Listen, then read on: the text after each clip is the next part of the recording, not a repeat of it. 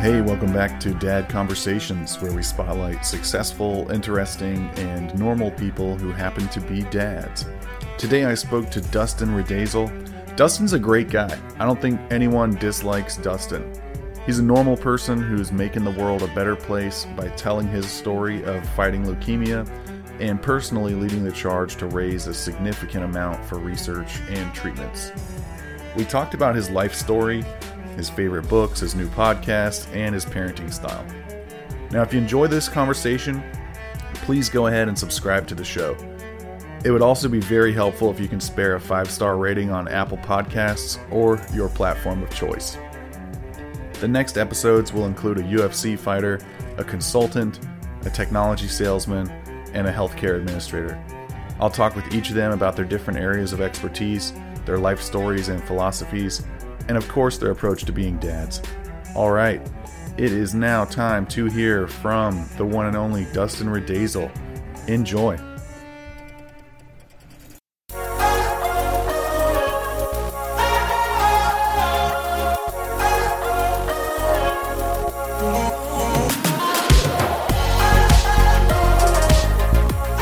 Dustin, welcome to the show. Hey, Sean. Thanks for having me. Yeah, man. I am really excited to have you on. You're an incredible guy, man. You're a successful manager at a large tech company. You battled cancer. You wrote a book. You started and you regularly contribute heavily to a, a nonprofit for leukemia lymphoma. You're a pro podcaster. Most importantly, you're a husband and father. So, pretty incredible bio, man. Thanks for coming on today.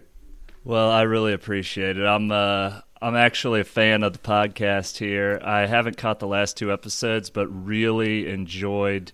Uh, I think it was episode 34. Um, Jeremy Aston, if I'm I'm getting the name correct. Okay. I thought he was Yeah. super interesting. Um, so I love what you're doing here. Feel honored to be part of it, and I appreciate you using the word pro for my podcasting ability. I I would like you know aggressively amateur in my opinion, but I'll take any praise I can get.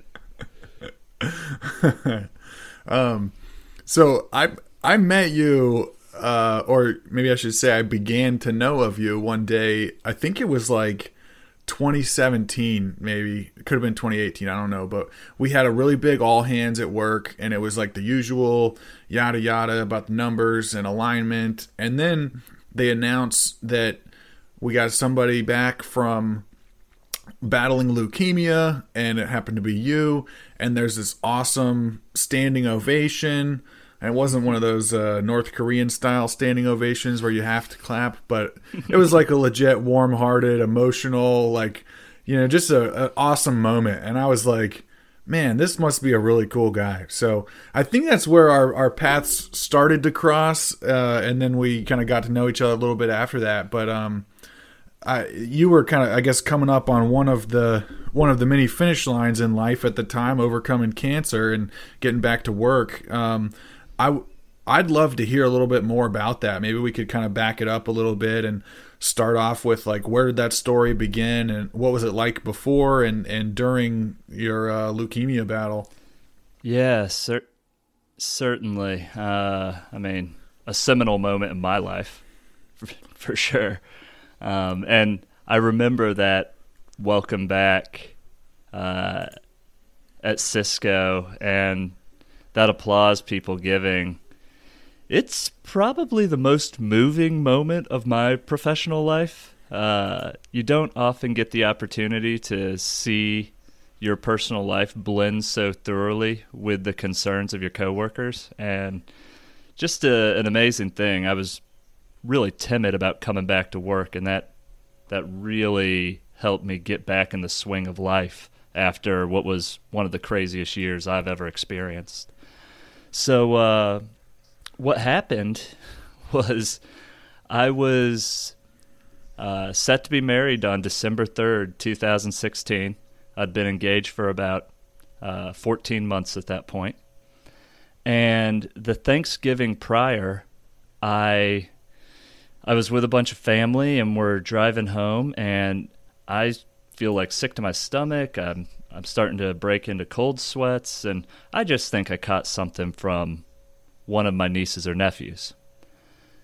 So, anyway, we get home. I'm taking Advil, trying to break the fever. And by time I wake up in the morning, I could barely straighten my legs, uh, searing pain to even walk to the bathroom. And I'm chugging water.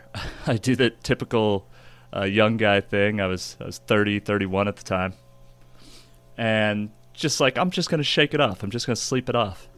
And my fiance goes out uh, shopping for some last minute things. You know, we're getting married in six days. She comes back and she takes one look at me and rushes us to the urgent care. And having her in my life probably saved my life because I think I would have just tried to like shake it off. Like, let me give it another night's sleep. Uh, I get to the urgent care. They immediately send me to the hospital ER. I'm there for six hours. That hospital rushes me to uh, UNC Hospital in Chapel Hill. And uh, at this point, it might have been one in the morning and they diagnosed me with acute promyelocytic leukemia. Um, we, you, you, you just don't see that coming, you know. My uh, my fiance no. sent she sent out a text to uh, everybody who was due to fly into the wedding, and you know tried to make light of it. It was like, yeah, hey everybody, um, bad news about the wedding. Dustin got cold feet. Dot dot dot. Next text. Uh, and leukemia. And then immediately texted like the actual situation right? So uh, he went to great lengths to get out of this wedding i mean. Yeah it's a it's a it's a very complicated con i was running. Uh, but i from checking into that hospital I didn't leave. I didn't like taste fresh air again for 31 days. So we spent wow. seven days in the ICU, and that was the most physically brutal week of my life. Um, all the tests they run, uh, I had some, due to the nature of the disease, your blood isn't healing, like even little flesh wounds. I had a, uh, you know, kind of like an ingrown hair I picked at that was becoming like an abscessed wound that they had to clean out. They they did a bronchoscopy on me, which is where they uh, they can't put you under completely, so you're in like this weird hazy drug state and slide a tube down your throat to get a sample of uh, the tissue and any liquid in your lungs. Um, which it feels like you're it feels like you're having a dream where you're suffocating. Um, the but day seven, and I guess this is one of the craziest parts of the story. Uh, maybe day six, but it's finally December third, the day we were supposed to get married, and our wedding was scheduled at three p.m. We were healthy enough to be moved from the ICU to the oncology suite, and at the time they rolled us down to the oncology suite, it was 3:30 p.m. So they were rolling us down the aisle, and instead of marriage, it was like this this idea that okay, we graduated from the ICU, we're gonna make it. And the thing that Katie and I joke about with people is that we never did premarital counseling. Uh, I, I believe that's an excellent practice. We just didn't get around to it. But we had premarital cancer, and I really think it's been the foundation for our relationship that has been better than anything we could have manufactured uh, on our own, as tragic as it was at the time. Yeah. Something about going through hard things that really does strengthen people. There is, in my mind, uh, no import, no more important thing you can do than create trials for yourself. And when you get one that is given to you, uh, there's really only two options, right? You can bemoan it or you can start doing the work to make sense of it and translate it into a positive. And that's kind of that's kind of the work of life itself, right? Even even being born is a a random act of chaos. It's like, okay, I'm here now. What am I going to do? Well, you got to make sense of it. And mm. I think we were able to do that with the leukemia. It took us a long time. Uh, I had my years after it were were really rough. Um, the the chemo lasted ten months. It was uh, 80 infusions of arsenic trioxide, which is you know arsenic. It's rat poison, right? And in high enough doses, it causes uh, it causes heart attacks, uh, coronary failure, and so they give the, it to you in real. Oh, go ahead. Sorry, I was interrupted you there, but um, for idiots like me who don't know a ton about it, the idea is they put a lot of poison, poisonous like chemicals and substances into your body with the goal of almost killing you, but completely killing the um, cancer, and then you hopefully bounce back, right? Yeah, no, thanks for clarifying. I've talked about this so many times, I forget that it's a novel concept. but yeah, they uh, the backstory is that this type of leukemia, um, if you go back to the late '80s, it had almost a 99 percent mortality rate. Like you got it and you just died, and the reason being, holy crap. Yeah, the reason being is that your it's a transmutation of your white blood cells. So of two chromosomes to create white blood cells that don't work. So if you catch any sort of disease, you have no uh, bodily defenses, and so almost anything can kill you. Um, and so people would just die before they even knew what they were sick or sick of.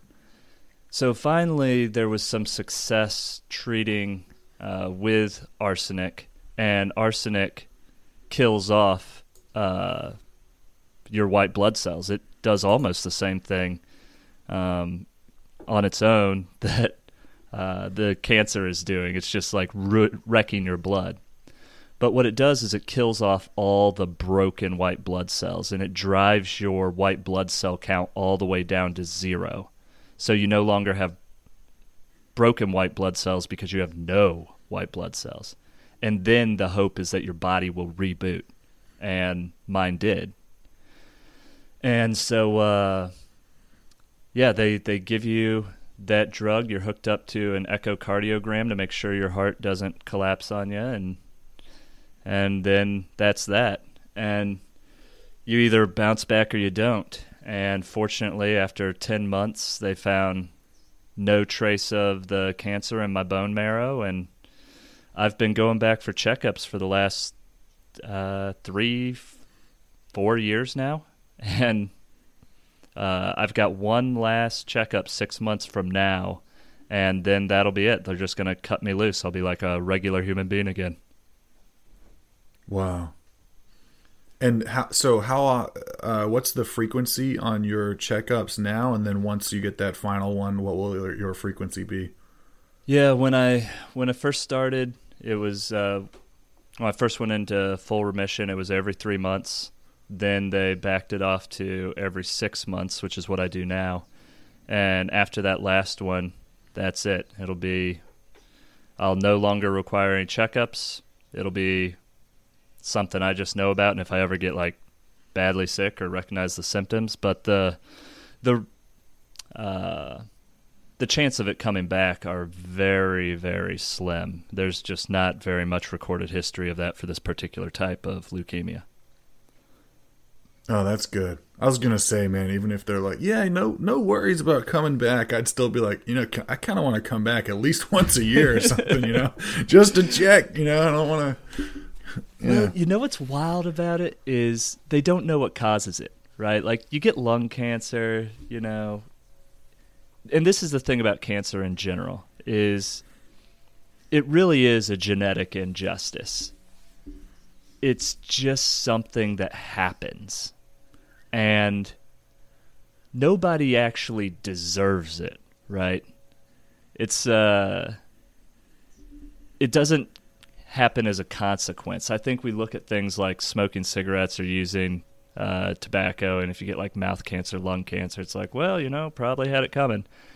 It's like with yeah. something, I'll let everybody decide that for their individual selves, but with something like uh, leukemia and lymphoma, it is very tough to pinpoint what possibly could have caused it. And in this particular stance, it's just like a blip. It's like a misfire in uh, the way your chromosomes create your body's resources.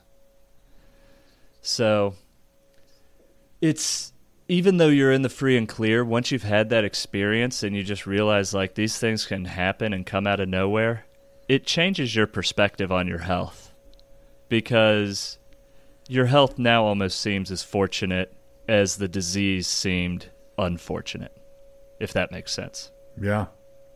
That that's interesting because right around that age of you know, at least speaking for myself, er, thirty, you know, early thirties, you realize, okay, I'm slowly dying now. Like I have peaked, and my body is starting to fall apart. You know, first time in my life I can wake up with an injury and uh, that wasn't there the night before, or or you oh, just yeah. everything hurt hurts a little more, and I'm like, no wonder old people are always grumpy because they know that it didn't used to be like this. Um, but but on top of the natural aging progression, you had a a near death experience that was you know painful and drawn out. Like, how are you?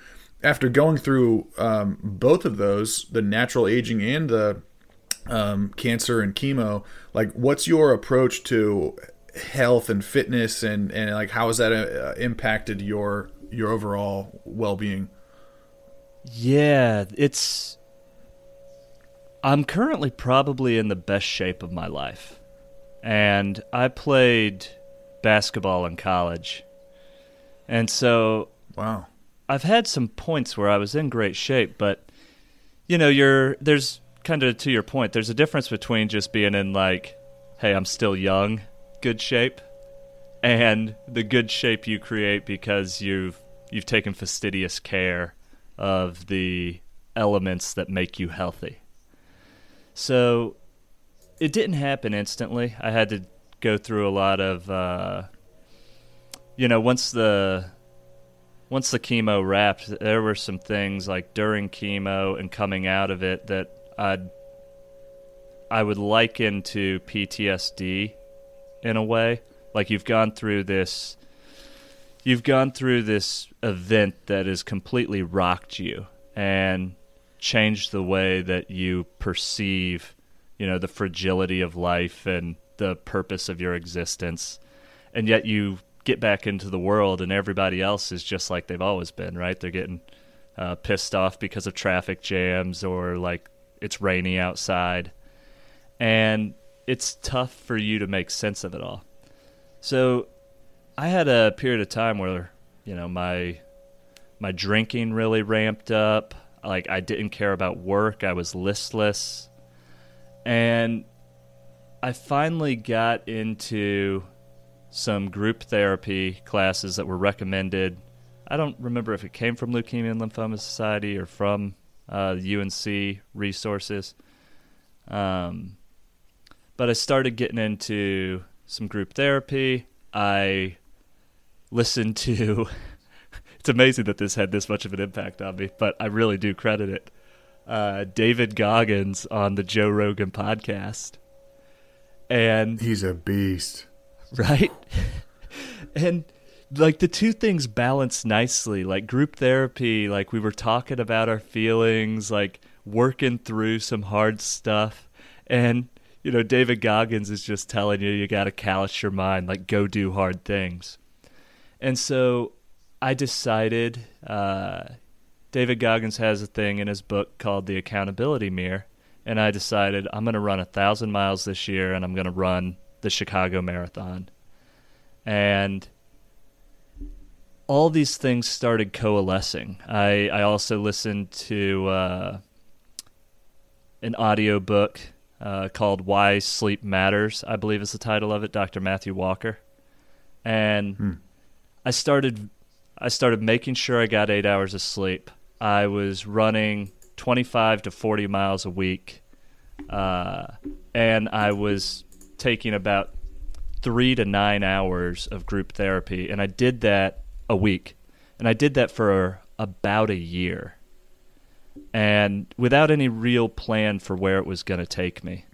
And on the other side of that, there's little things along the way, like the the amount of reading I did around like my health and my fitness and like basically all this desperation that had come from the cancer led me down a lot of new avenues of self-discovery that ended up in what is now a I feel confident saying a much more stringent than average regiment that I tend to on a pretty daily basis to make sure that I have health and energy uh, to appreciate my life with.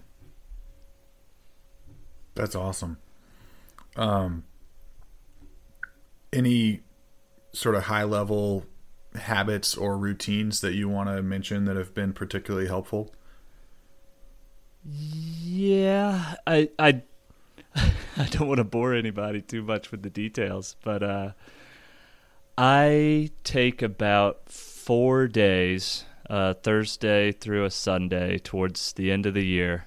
Um, I've got it coming up for this year, and I break my life down in uh, three categories: emotional, intellectual, and physical. And I set up just what can I accomplish this year? And then to make sure that I'm doing that correctly, uh, I set up lead measure metrics. So, you know, if you're talking about something like losing weight as a goal, that's a bad goal because losing weight is a lag measure of things we do proactively. You know, the exercise, the diet, um, mm. what kind of food we buy, and then the weight comes off. So I set up lead measures on that and I make sure that those metrics have a daily application. Um, so, for example, if I have a uh, a mileage goal, like when I ran a thousand miles a couple years ago, even if I run zero miles before I go to bed that night, and this is the accountability mirror portion, like I have all those goals on my mirror, uh, in my closet, and even if it's zero miles, then it's a little Tuesday zero. So I write it down every single day. So I touch what those goals are every day. So uh, this past year, I had three in each category for um, my emotional goals. There were things around therapy and screen time. I got my screen time down from four and a half hours a day to two hours and 45 minutes a day, which has been a huge amount of time back. Um, you know, physical goals, I set up a benchmark CrossFit style workout uh, and work towards getting 10% better on that over the course of the year. Uh, I had a diet goal which involved intermittent fasting and uh, some aspects of uh, plant based diet. Um, not not completely plant based. I couldn't give up meat, but you know, I do that yeah. sort of thing, and then make sure that I have those metrics in place, and I touch it every single day. And uh, for me, you know, some people don't want to get that rigorous, but for me, not to borrow the Jocko Willink line, but the discipline has equaled a ton of freedom. That is awesome. Thank you for sharing that. By the way, I think that's uh, it's interesting to get some insight into how the top one percent are getting things done, and and you know moving mountains starts with some of those little things like putting a zero on a sticky note. You know, that's like a key cog in the whole uh, system. So, thank you for sharing about that. Yeah, definitely. I, um, I, I, well, I was just gonna say last thing on this is I it's related to the the we create meaning thing out of life. Um, I really think that anything you start to track and you do for enough days, you'll take a ton of pride in. You know, it almost doesn't matter what it is.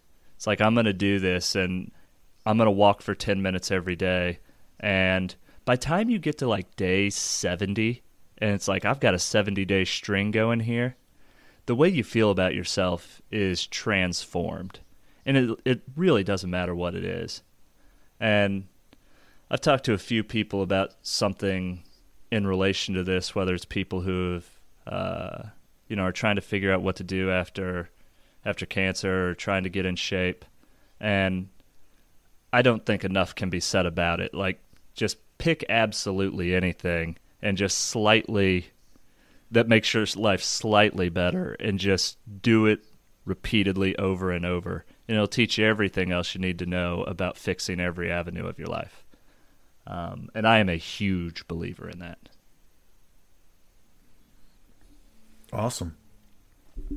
So, I want to uh, hear about some of your nonprofit work. I remember a few years ago that you were fundraising, and I'm trying to think if it was running or I think there was also some rowing involved, and mm-hmm. you you had an offer out there to match any donations that came in, which is bold because you're a popular guy and had a lot of people donating. And I was like, man, maybe he's uh, you know, he's got some wealthy family. I don't know, but um, you you're someone who survived cancer.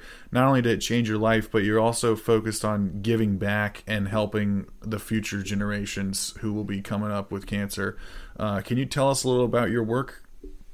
Yeah, for sure. And thanks for asking on this. It's uh emotionally, it's one of the more important things. And yeah, it. I'm I'm proud of what it gives back to uh, anybody who runs into a blood cancer down the line, or cancer writ large. A lot of blood cancer research ends up helping all types of cancers. Um, but that said, anytime you give to a nonprofit organization, it requires a ton of faith, right? You rarely get to meet the people who are actually impacted by what you give. And I'll give an example of that before I talk about what we actually do. Uh, my treatment for leukemia and lymphoma and excuse me, back up. My treatment for my leukemia was hugely supported by the Leukemia and Lymphoma Society. And they asked me to write a blog post around everything that happened to me, kind of share my story. Uh, and so I did that. I put that blog post out there. And a woman reached out to me who had gone through the same type of leukemia, but it had happened to her about 12 to 15 years earlier. Uh, and this timeline is pretty crazy. The arsenic treatment starts in China. They get the survival rate up on APL, our type of leukemia, from about 5% up to about 30% using arsenic.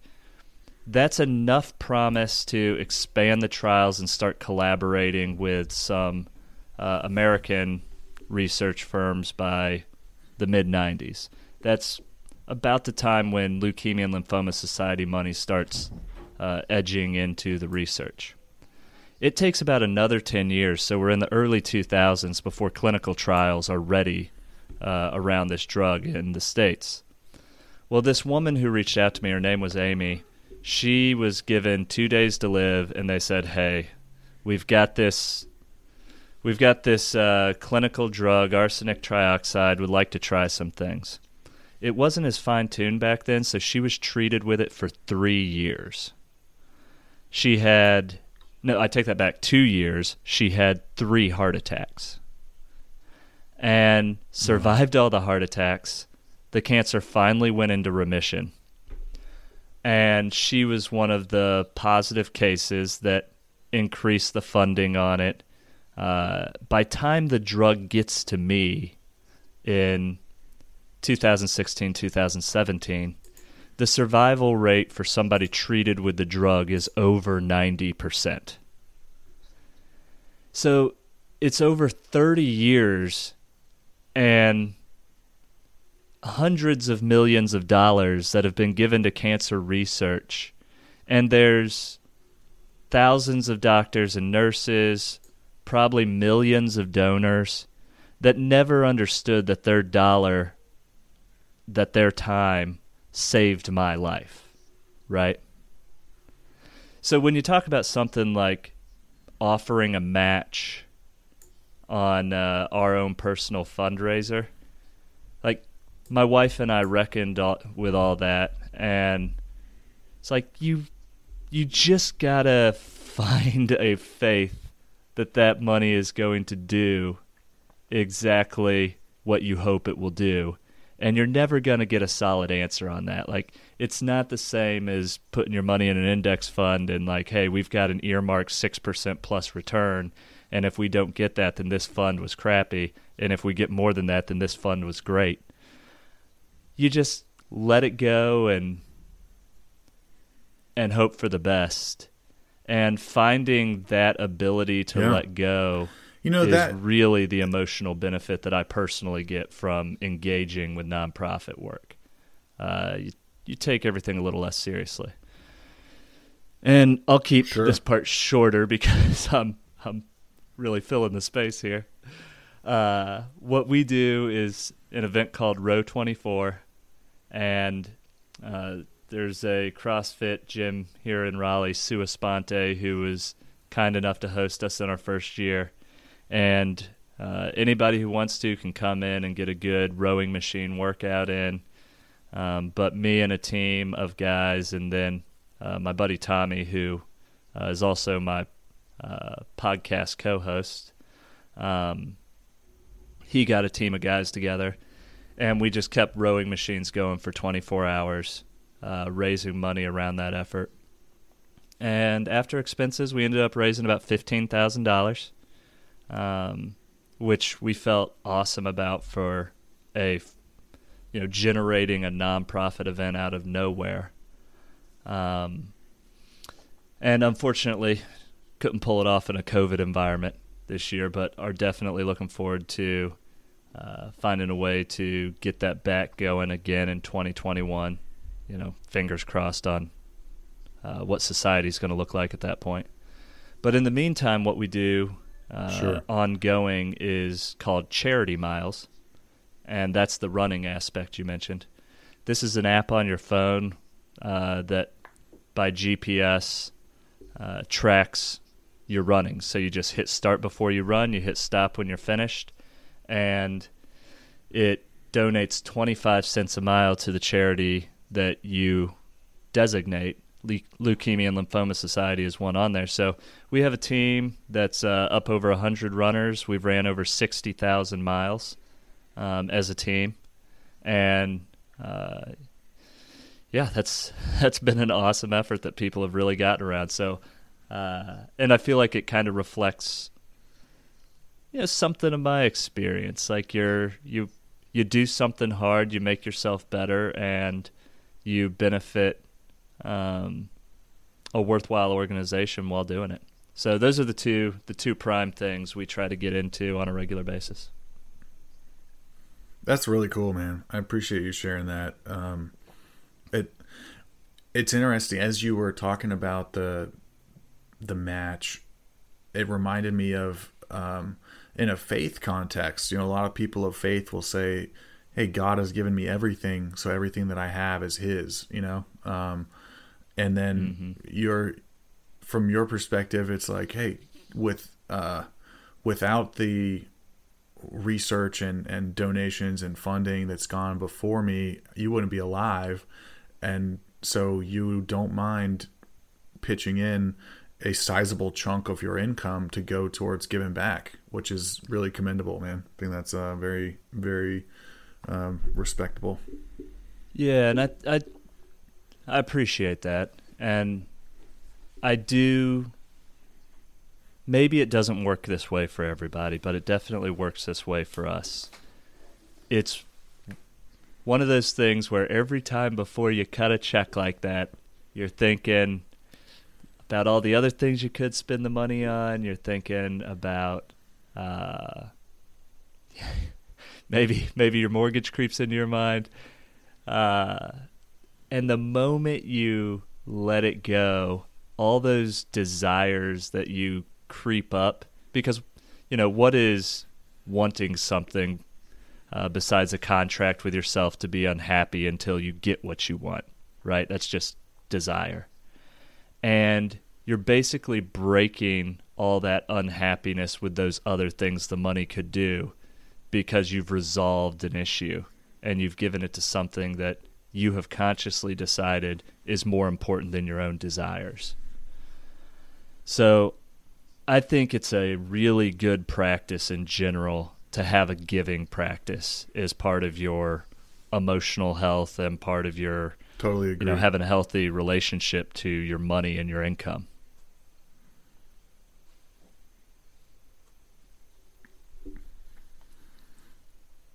So you've also written a book and a podcast. You have a podcast uh, by the same name of uh, Cheeto Dust.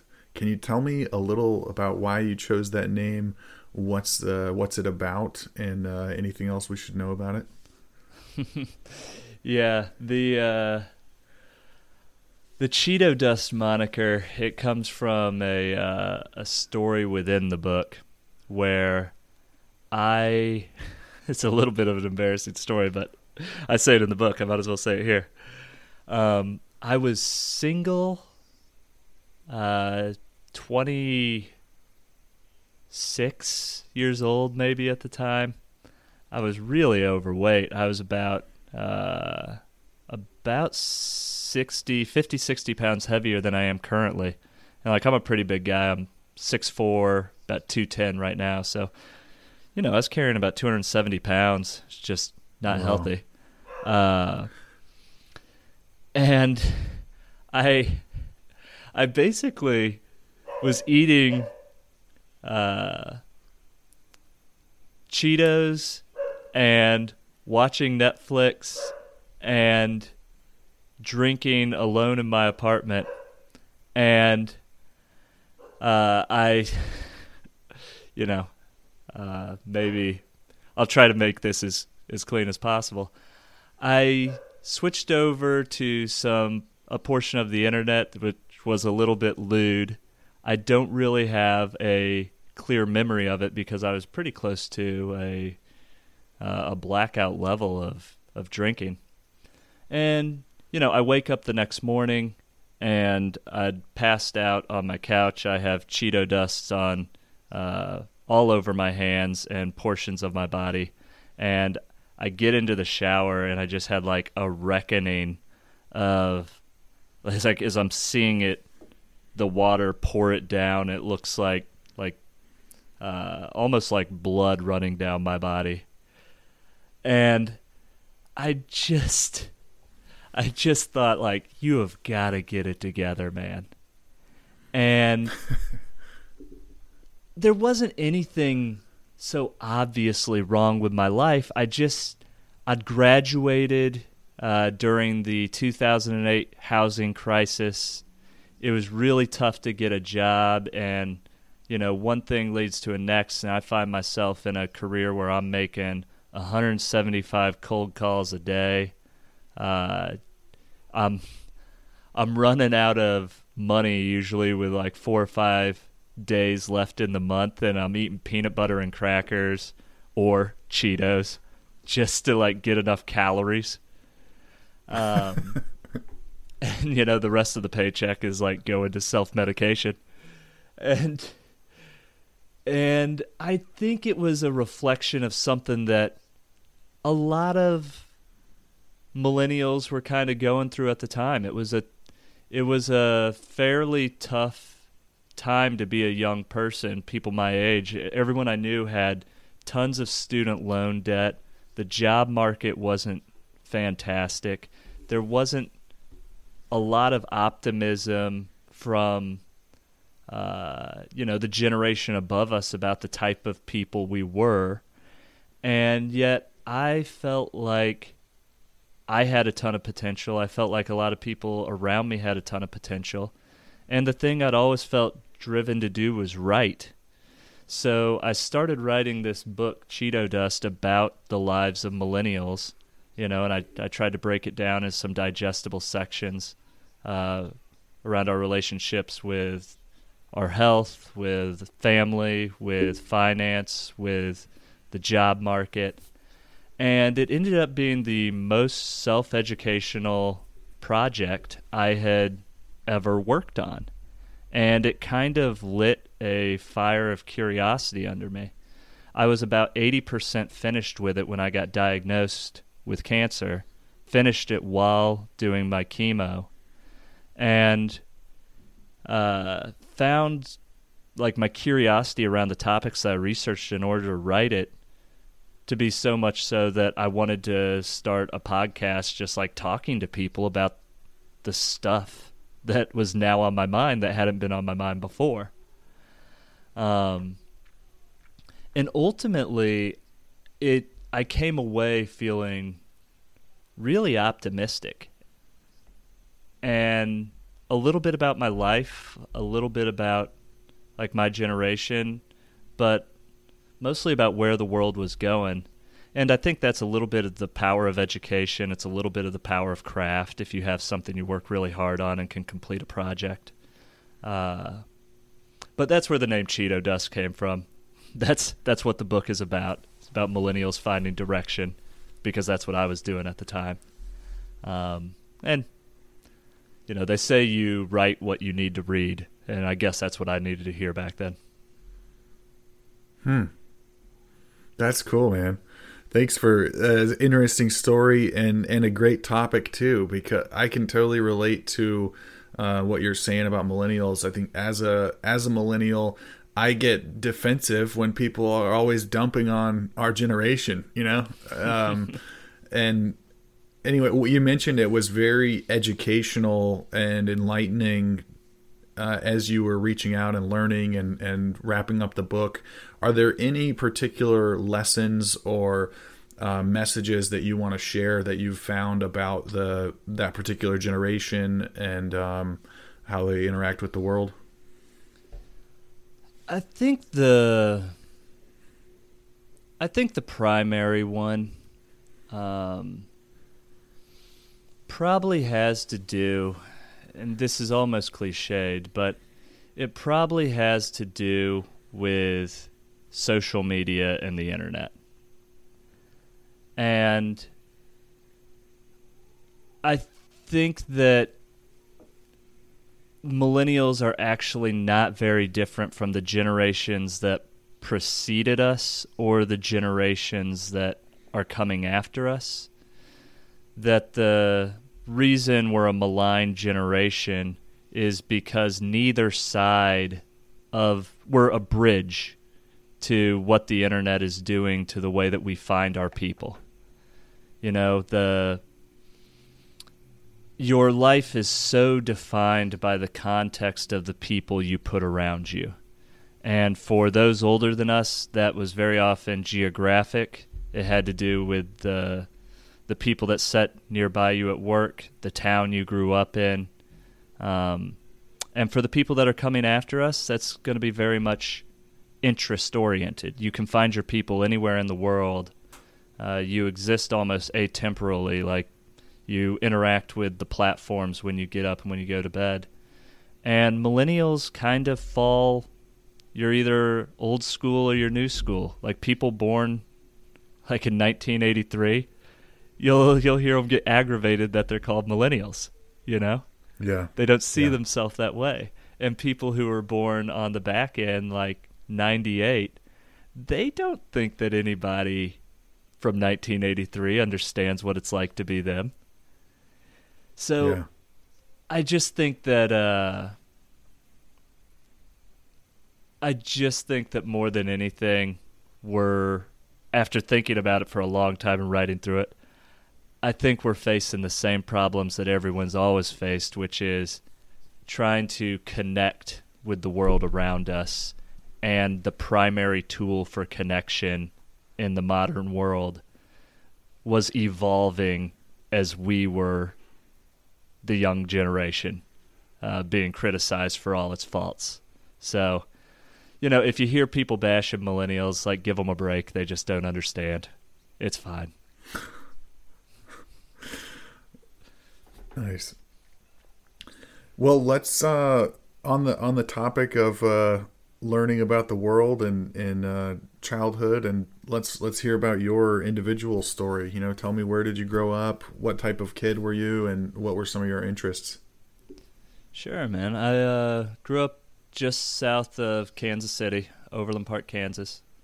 Um, I was homeschooled as a kid uh, up until about eighth grade, and gosh, I guess I don't think about childhood too often, but I think life was pretty much. Uh, I would spend a lot of solitary time with other kids at school uh, either reading or uh, making up imaginary games. Like we had a a nice expanse of wooded area. I'd go down to the woods and just kind of make up games and playing.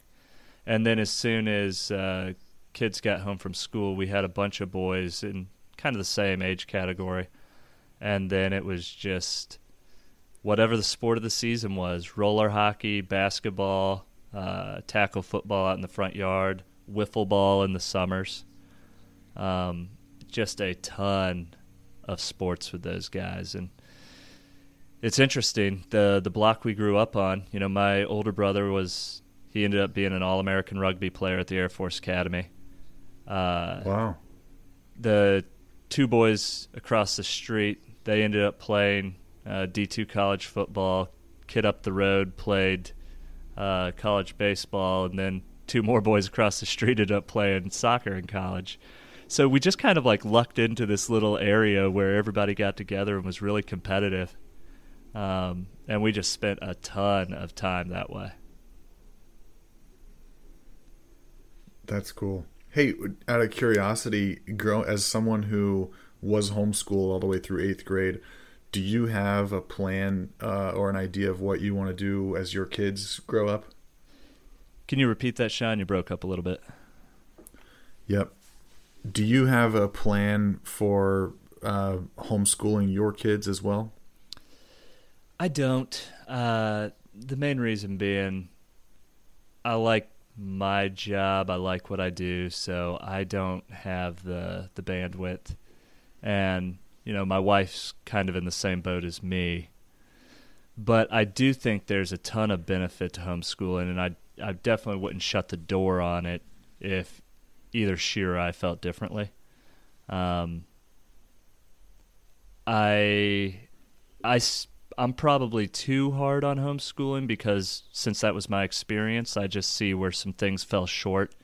It was a very difficult transition for sure. me into middle school and high school. Um, so much anxiety with social interaction for a couple years, and I, I figured it out, right? But I think if I hadn't been a decent athlete, I think sports kind of saved me in that regard. Like it's uh, it builds an automatic friendship circle. It it gives you a medium to interact with other people. If it wasn't for that, I I just had so much anxiety in the transition that that portion of it kind of intimidates me. But also, I know they're doing a lot better things around the social aspect of homeschool these days. So it's really evolved a long way. But currently, yeah. no plans. But I, I was a huge fan of the education aspect. Hey, I can assure you, as someone who was in public school all the way through, that uh, there's plenty of anxiety around socializing and uh, certainly in middle school and high school. I was i was always terrifying and trying to fit in and uh, I, I, think every you know probably uh, not an unusual experience. Yeah i'm probably um, attributing it to the wrong things so uh, what was your first job did you have any like part-time jobs as a teenager or in college yeah, I've had a job since I was seven. Uh, being homeschooled, yeah, being homeschooled like you're around. So I, I was walking the neighbors' dogs. had a had a pretty solid list of uh, I don't know clients, I guess. But then by the time uh, I did have a really interesting, what I would actually count as my first job is pretty interesting. Um, I had a neighbor who put me and my brother in contact with someone they knew nearby who was a retired engineer who held a patent on uh, creating gold coronary stents. So, heart stents manufactured out of gold. So, for those who don't know, a heart stent is like a little patterned piece of tubing that they put inside uh, an artery after uh, after surgery to help strengthen it to keep it from collapsing. And they were made out of stainless steel at the time. This would have been the late 90s, right around 2000. Uh, and the idea is that gold is a more naturally uh, occurring substance and it's more biocompatible. The body won't reject it as readily as it will stainless steel. But the problem is that gold is a soft metal. So he'd done a ton of engineering work trying to build a pattern, uh, improving its. Uh, essentially, its. Uh, I'm I'm losing the word here for stamina for a structure. That that it would last, that it wouldn't uh, break down or collapse. Endurance, or uh, yeah, something. So, yeah. There's there's a right word for this. It's just not coming to me at the time. But uh, we I'm the, I'm the last he, guy to come to when you're struggling with vocabulary. yeah, we need a we need a thesaurus here.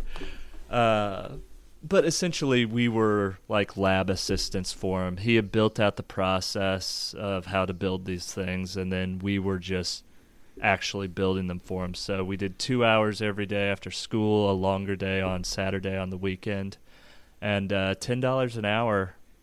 Um, when when you're that age for something that sounds pretty cool and was pretty cool. Uh, not bad at all. That's so amazing. I did that. Yeah, I did that all the way through high school. Ten dollars an hour is balling money, man. When we grew up, right. that's really good. I know. Yeah, if uh, if I could have ever gotten, if I could have ever gotten dates, I could have had great dates. But the money just kind of sat there. I don't even know what I spent it on. You know, you're a kid. Gas, I guess. Yeah. So, uh, tell me a little about your your father. Uh, what's one thing that he nailed as a father, and if you have any stories that come to mind, I'd love to hear them. Yeah. Uh, first and foremost, I'd say like I have a great dad, and now that you know I have a, a son who's going to be turning two in a month or so, and now that I kind of understand that experience, like I appreciate him so much more than I did growing up. Uh, he was my baseball coach um, all the way up through high school or to high school, and really we connected a lot, like a lot of fathers and sons through sports. Like he had played ball through college, and uh, he spent a lot of time with us that way. And he was a traveling salesman, um, sold paper promotional products, and you know things like uh, sticky notes and paper cubes and scratch pads, uh, branded for companies. And mm. He uh, he just got really good at that, which is another thing I appreciate. He ended up becoming like a, a vice president of sales in his company. Um, you know, obviously, no one sets out to do work like that, so it's it's diligence and attention to craft when when you find yourself in that arena and it's like I'm going to make this work what it is. Um, right. And he was probably traveling two to three weeks a month but I don't have any memory of him not being around, which is kind of crazy and says something for about about how engaged he was when he was home. Like he never missed our games or anything on the weekend. He wasn't he didn't lead like an active social life outside of his family. It was kind of he had his time prioritized very neatly. Um, and I guess just to share a story that stands out, and I think this is probably, you know, I I've revisited this memory so much. I don't know how much of it I've made up versus how much of it was exactly how it happened, but this is the way it stuck with me. us boys being homeschooled, I must have been like eight, nine years old at the time. We had just been giving my mom hell all day long. And finally, when my dad gets home, he's taking us into the other room and, hey, say what you will about spankings. It's the way we did it then. And it, it seemed effective from my perspective. So he takes us into the other room for a spanking. And uh, after we get our three paddles each, you know, he sits us down and uh, and it's me, my older brother, my little brother, and he says something to the effect of, "Boys, I love you more than my own life." But that's not even close to how much I love your mother. And now as a father, I don't know that that was a true statement, right? Like splitting those hairs. But it was what we needed to hear as boys was that there was no confusion about where dad's loyalties lied. Like he was on my mom's team all the way. And you know, now that I'm older, like I see their relationship and that like they have a true friendship. They are each other's best friends. They do their they're into house flipping now and uh, in his I guess pseudo retirement. That's what they enjoy doing, and they they're in business together, spend all their time together, and I think modeling that marriage was pivotal for us. Uh, and it you don't realize how much that sinks in when you're a kid, but your ideas about the way you're going to be with your own spouse when you're older like so much of that is being built for you at that young age. And I couldn't be more grateful for his commitment to her. That's amazing, man. He sounds like an awesome dad. Uh, yeah, that's a really cool story. I mean, I'm a fan. yeah. Uh, all right. What is the book or books you've given most as a gift? And uh, if you're not a book gift giver, then what are one to three books that have greatly influenced your life? Yeah, uh, the book I've given the most, but probably only five or six times. It's called The Nix. It's by a writer named Nathan Hill.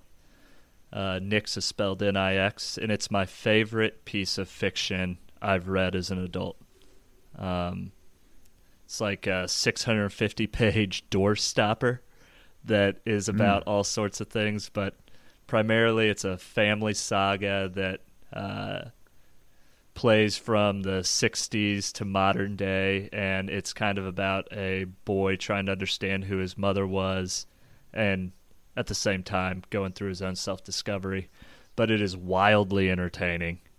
Uh, to try to even explain all the topics it touches on would be folly but I can't recommend it enough. It's unbelievable. And then uh, wow. also on the nonfiction side, I find myself giving Ryan Holiday's, uh, you know, ego is the enemy, the obstacle is the way, and stillness is the key. Like a book from that trilogy, I find myself giving those out pretty frequently too.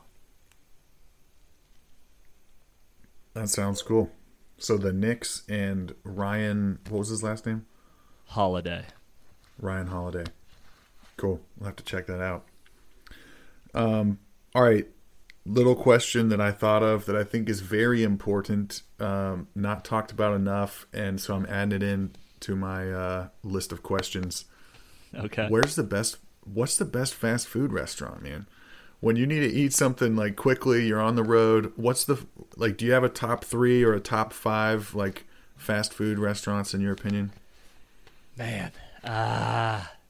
You know, it's funny. I I'm, I'm gonna be embarrassed by this. I always try to avoid the fast food if I can. Right? Like I think the action of picking, even though it's barely better, picking like a Chipotle or a salad place, like you've you've made a decision for good. so that's better. Yeah, let's call Chipotle's include. I would say, um, well, we can include like fast casual. Um, I would say Chipotle is totally fair game, and they are. Um, spoiler alert for anyone who cares about my list, they'd be certainly top two. But what's yeah. your? Yeah, it's Chipotle what's your list? down. Uh, Chipotle is Okay. easily the one I go to the most, and then we have nearby us uh, a salad place called Chopt, which is a fast casual, like shake your sha- salad together. Um, but if I'm on the road and I do get tempted, like I still get nostalgia uh, from eating anything at McDonald's, so I still love it. No one wants to talk about it, but like, there's no way they're selling so many burgers without people going there. Yeah. Um, what is a purchase um, of a hundred dollars or less that has most positively impacted your life in the last six to twelve months? Yeah, it's not even a purchase, so maybe this doesn't count. Um, but I've heard you ask this question on other podcasts, and I've so I, it's been in my head. It's an app called Libby. Have you heard of this? No. Libby is it's kind of like Audible and Kindle rolled into one. But what it does is it just uses your local library. So you need a library card. And then you can download audiobooks or check out books from the library for free. You don't have to go anywhere. And you just have them right there on your phone. And when you're, is it available? Borrow. If it's not, I put it on hold and they notify you when it is. And then you just have it. And when you're done listening to it or reading it, you hit return and it goes back. So you get access to everything that your local library provides uh, completely free.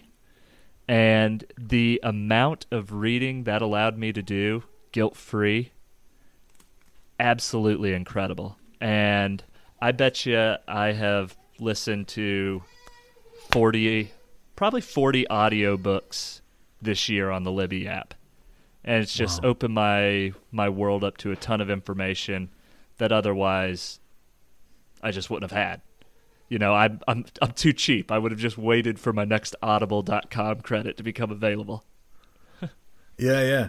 No, libraries are such a good resource, and I love that because it's one one interface that you have, and it can work on any. They've got some kind of API or whatever for every um, library system. So that's you know if you're in a different, you move to a new place, you can still have the same f- functionality. What? Um, how do they make money? What? What's their business model? I have no idea. I don't get served any ads. So, So I- the question is where your where's your data going and why is it valuable? right, exactly. And let me tell you, that's that is one battle I have just decided I'm out on. If somebody is capitalizing on Dustin Redazel's personal data, I'm a sucker. They got me. Yeah. Yeah. Yeah. I get I totally get it. Um if you could have a giant billboard anywhere in the world with anything on it, what would it say and why?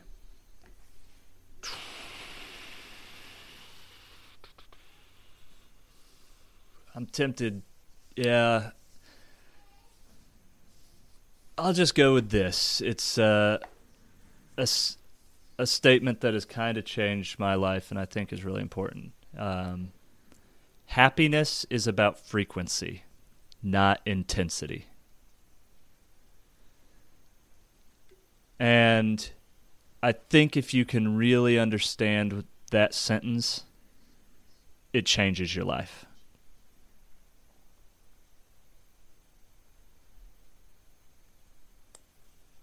That's cool. Anything you want to elaborate on with that? Yeah, I, I, I can. Uh, it's similar to what I was saying around the the metrics on a mirror, and if you do the same thing, um, well, like whatever you decide to set is your very personal parameters for what success means. Then touching that every single day and building a strong routine is a very satisfying way to live a life. And if you're chasing, you know, you hear people like working for the weekends, you know, if you're chasing highs, well, you're going to hate the majority of your life. If you're mm. thinking that if I work really hard for 30 years and when I'm retired, life's just going to be 20 years of vacation. well, you've lost 30 years, right? So, how do I create frequency and make happiness about that instead of trying to chase the big, intense, holy cow, that was the best night ever feeling? Yeah.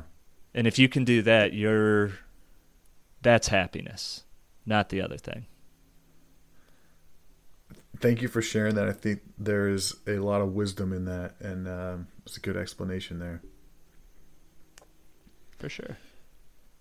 So, speaking of retirement, um, when it comes to retirement investing, do you have a um, high level formula that you've found works best for you? Like, you do you tend to go with stocks or index funds and ETFs? Do you like real estate or do you have any uh, alternative investments that have been helpful for you? What what's the uh, the Dustin high level formula on saving for the long we're, run? We're pretty vanilla. Uh, you know, most of it's get your full company match, get your full company stock purchase program um, make sure that you crush your expense list down to the minimum so that you can maximize those other things. I believe in index funds and a long range approach. Uh, I don't do anything.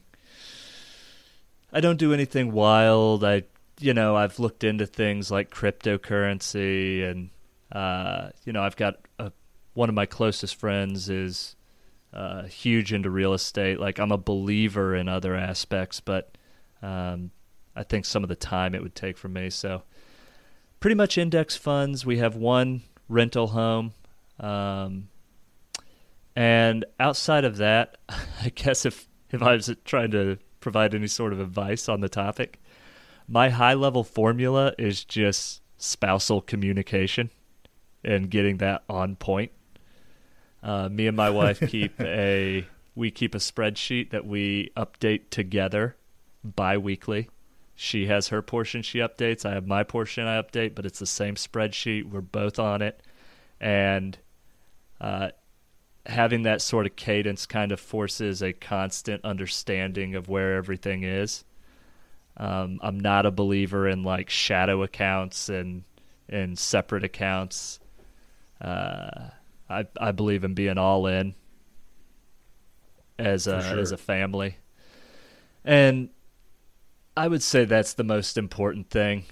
You know, left to a, left to my own devices, I will I can spend on some pretty stupid stuff, and and ultimately like spending money is kind of a rebound effect, right? You're happy for a little bit, but then you know that's been met, and you're you're gonna have to scratch that itch again. So I like yeah. having an accountability partner on the on the topic as well. It's a good point, and that ties in perfectly with the uh, happiness through frequency. Bingo. it's nice when you could see those three lines. Yeah, and and I I think that's a good point because communication is such a big deal, and I can't I, I don't understand how people have separate accounts and all that. I'm like, if you're in it for the long run, I mean, it's all wide open uh, together, you know. So, plus it's like my, sure. my my wife's a stay at home mom, and um, I mean, with six kids, and I got the um, the easy job, you know. Like, there's no she works way harder than I do. And, yeah, there's and, no question um, about that. Yeah, I mean, it's like really, it's uh, let's be honest, it's her money, you know. yeah. So yeah. Um, all right, what is something you've changed your mind on in the last five years? Um, I would say, uh, yeah, it's always a tough one. Probably that the pursuit of happiness is a viable strategy, or that happiness is real. I don't know totally the way to say that. I used to have a pretty pessimistic idea about happiness, that it was kind of a trap. Uh, to go into that happiness is about frequency, not intensity idea, because I would chase things intense that were about intensity, things that I got excited for, and then I'd spend more of my life kind of depressed, and it took me. I, I came around to this idea that like happiness was a trap. Like chasing it is ultimately not a good strategy for creating a successful life. But now that I'm in a little bit better control of my habits and routines, uh, I see happiness as something that I can manufacture. That desire is actually a skill. You can control the amount that you create and the amount that you satisfy. And like nailing that down does actually lead to just like a general rising of the mood all the time. Like you just you have more energy, you have more interest, you can pay more attention to what's in front of you. And mm. so I I think believing in happiness is something that is pretty recent to me. And I'm no longer cynical about that. Yeah, I, I really do think that even though it took me a while to come around to that that is a viable way to create a life is to try to be happy. Cool. So uh, tell me a little about your family. know you've got a, a wife and a child, uh, and and maybe a favorite vacation you've taken. So, and that could be with just you and your wife, or an entire family vacation. Yeah, um, I'll just stick to one of these.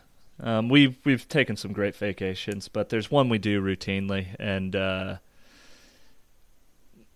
my wife's family owns a little river house. It's a it's a small thing on the on the Gulf down in Florida, and it's on a little river inlet, and you can go out into the Gulf and go scalloping and fishing. And once a year, all of us will swarm on it. The majority of us sleeping on sleeping bags on the floor. Um, there's just not enough beds and couches. And we always say it's not a vacation, it's a family adventure. And that's the right way to look at that. And once a year, it's the time we see everybody. And once you get your mind around, like, hey, you're not here to relax, like, you're going to be busy all day, it's going to be hectic, and you're going to leave with sunburns and full bellies uh, it's just an awesome time of rejuvenation and catching up.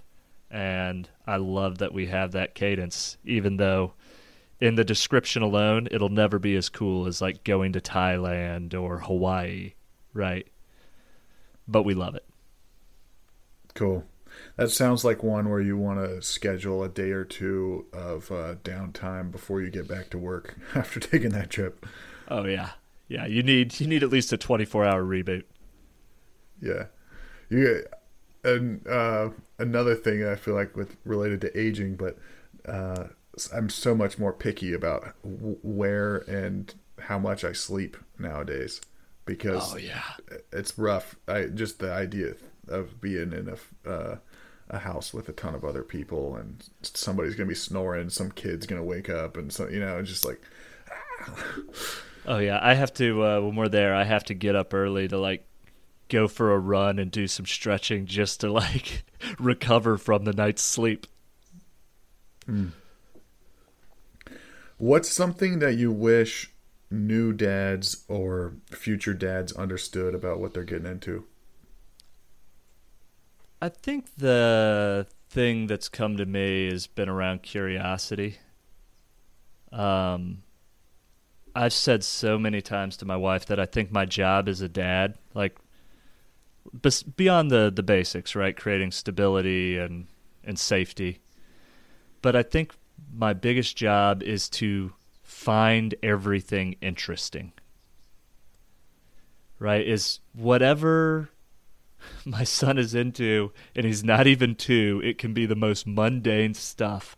Like I'm going to read the Trucks and Diggers book for the 300th time. I've got to summon up the energy and find it interesting. And when we're walking around and he's pointing at things to be into what they are, to be explaining them, and as he gets older, if he's into things that I'm not naturally passionate about, well, I'm the adult here. I, I don't want to crush his curiosity. I can be the one who finds something interesting about you know, playing the trumpet. Right? Like there's got to be some cool stuff about that. Right? Like I can get into it. Yeah. So I I think that I think that so much about being uh, having an enjoyable life is in the ability to generate curiosity, and in the more is caught than taught model of of growing as a child. I think trying to be interested in everything is the ticket. You know, I'm I'm still a young parent. We'll see how it plays out, but that's my strategy. uh, I think your logic is sound on that. Um, what? And you've been married for um, what? I guess coming up on four years now. Um, what's something that you're doing better as a husband now than maybe a couple years ago? Ooh, man, the the review. Um,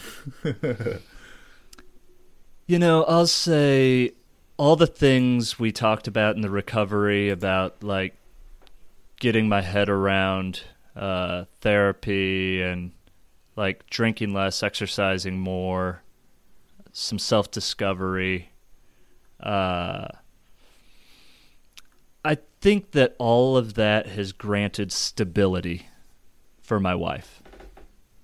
She can trust me in a way that is much deeper and not just like trust me and like I'm going to tell her the truth, but like she knows I'm going to do well at my job. Right?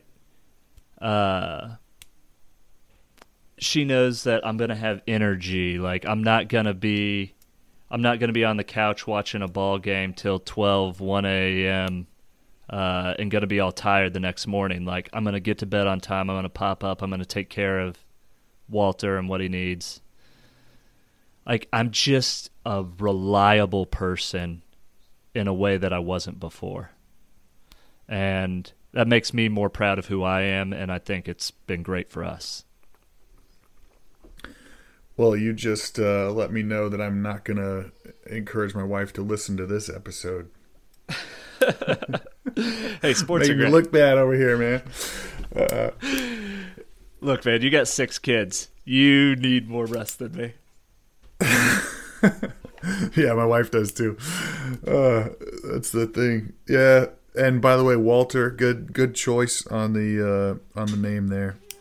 Oh, thank you. For... Yeah, he's named after uh, it's my my grandpa's middle name, who uh, did the excellent job of raising the father I mentioned before. That's right. That is cool. And yeah, I, Sean. Just in case you hear anything in the background, uh, I have just taken over little Walter responsibility, so he is sitting on my lap right now. Good man. um, so if, yeah, my, if anything I gets also... too nuts, we might need to to wrap shortly. But just wanted to give you a heads up, or or take a break, one of the two. Okay. Cool. We I think we can uh, we can start wrapping up. You good for like a couple more questions to uh, finish out? Yeah, let's uh, let's do five more minutes and you know, okay. my bladder's about to explode anyways too, if I'm being honest. Um, as you look towards the future, what's one thing you're optimistic about? Uh, you know, I think this might be a weird thing to to put optimism around um, because I feel like a lot of people are saying the opposite. But I think the emotional health of young people it's like there's some scary things about social media and you hear like the way that's impacting like young girls and things like that but i and this is something i came across when writing cheeto dust i think the internet and social media has exposed a lot of our weaknesses as a culture you know when you see things like the george floyd incident like that's writ large and it really helps us work on uh, racial tensions in the country. But the same thing is true with a lot of our emotional frailty. And I think we're just now beginning to understand people in a way that was difficult to access in decades prior. And I know for me, when I talk about things like therapy, you know, um, I'm from a male centric Midwestern family. You know, 20 years ago, therapy would have been for a weak person. And now Exactly. people start to see you as a strong person for admitting that that is like a, a portion of your life you're working on. And I'm just, Yeah. I'm so excited for that freedom of self discovery that's going to be available to the next generation. And the dividends that that will pay for society at large, I think is it's almost impossible to project, but I think it's going to be huge. That's a good point because yeah, like growing up, you hear someone's in therapy, you're like, oh damn, what the hell's wrong with them? Like, sorry to hear that, you know. You know? Um, I didn't know they were crazy. yeah, yeah. Um, that's good. Not not the case anymore. I think that I agree with you. That's a great point. Um, hey, what's uh, any any good shows or podcasts that you want to plug before we let you go? Well, I think I plugged the, uh, you know, the, whenever people ask me about podcasts, I try to give them individual episodes. So for me, uh, you know, Joe Rogan's great for a reason. You can't dip into whatever 1500 episodes, whatever he has. But for me, the top ones on there, I tell people listen to Matthew Walker, Jordan Peterson, or David Goggins on Rogan. Like, whatever you might think about those individuals, uh, like a guy like Jordan Peterson, the two hours he does on his first Joe Rogan podcast, it granted me like a clarity of thought that and a direction for how to think. Uh, that I don't know. It was le- legitimately life changing for me. And I already mentioned the impact David Goggins had. And then uh, also Naval Ravikant on Tim Ferriss. I dropped That was a uh, good one. yeah, yeah. I've dropped a couple of his quotes in our conversation here, I'm sure, because similarly, he had such an impact on me uh, when I heard it. The uh, the desire is a contract you make with yourself to be unhappy until you get what you want. Like everyone knows that, but to hear it articulated grants you a control on how you desire things and what you do with your wants that was so pivotal to me. So and he's got so much of that stuff. Like you can't listen to that podcast and not not be enriched. And then uh, Totally. you know, TV. I would. I'll just say this about TV. Uh, I think TV is about following your bliss. You know, limit it. I I try to limit myself to four nights a week, but once you're once you're embracing that, just watch what you love. You know, there's better places for education. Um, so just whatever whatever speaks to you, whatever is art. Mad Men is my favorite TV show of all time, but teach their own. Cool. Love that, man. Yeah, I just um yesterday just sent a link to a couple friends of mine where Jordan Peterson was on his daughter's podcast with uh, Coleman Hughes, who's a brilliant young guy, uh, and they had a fascinating conversation that I sent to a few friends to get their thoughts on it. But um, good. I Oh, the last thing I would say, my my co-host would be upset with me if I didn't. Uh, we have started a new podcast that is about like growth through conversation. Myself and Tommy Cooksey. It's called "Looks Like We're Lost." So check that out. looks looks like we're lost, and that one is uh, coming out soon. Is it already out? What's the what? Already out. We're two episodes in, releasing the third episode this uh, this week. Nice. Looks like we're lost podcast. I I've just got to get that plug in there, uh, because I I do think from talking from listening to your podcast, uh, there's a lot of crossover appeal. Um, and if you've enjoyed this conversation at all, if you're you're listening to me talk, uh, a lot of the stuff that you get into is stuff Tommy and I try to get into a little bit deeper and and talk to our own guests about. So. Cool. So, uh, one more time, let us know like where people can reach you. So, mention your your podcasts, um, your book, your website, uh, your charity fundraising efforts. Um, remind us one more time before we go. Yeah, yeah. So uh, it's at Dustin Redazel on almost everything, whether Instagram's really about the only social media I use regularly. Um, but at Dustin, Red- there's there's not many Dustin Redazels in the country. I think there's one other. so I'm I'm sure you're probably in the same You you beat him to the punch. yeah. Poor guy. So, uh, but yeah, you can find Cheeto Dust on Amazon. Um, if you just search for Cheeto Dust in the search bar, it's either the book or the the big bag of flavor seasoning. Pick the book, and uh, and besides that, um, yeah, I, I don't really have much of an agenda. I'll, I'll say that all proceeds from the book, I I donate them to the Leukemia and Lymphoma Society.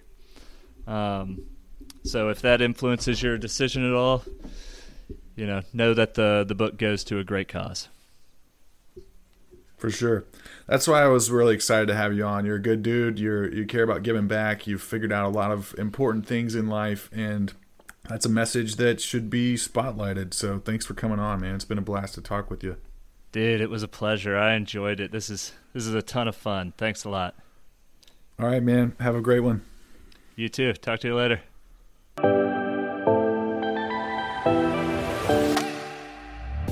Thank you for listening to the show. If you enjoyed the show, please consider telling someone about the podcast. You could talk to someone or send a text message. You could even fold them a sweet origami swan that has dad conversations written inside it. Or you could share an episode on social media, maybe even write a review of the podcast on your podcasting app. If you think the podcast sucks, that's totally cool and I want to know why. Please send me any constructive criticism, such as a new question you'd like me to ask, or a request to stop saying um. Also, feel free to send unconstructive hate mail, or whatever's on your mind. You can find me at Sean Radvansky on LinkedIn, or DM Dad Conversations on Twitter. Whatever you do, I hope you have a great day.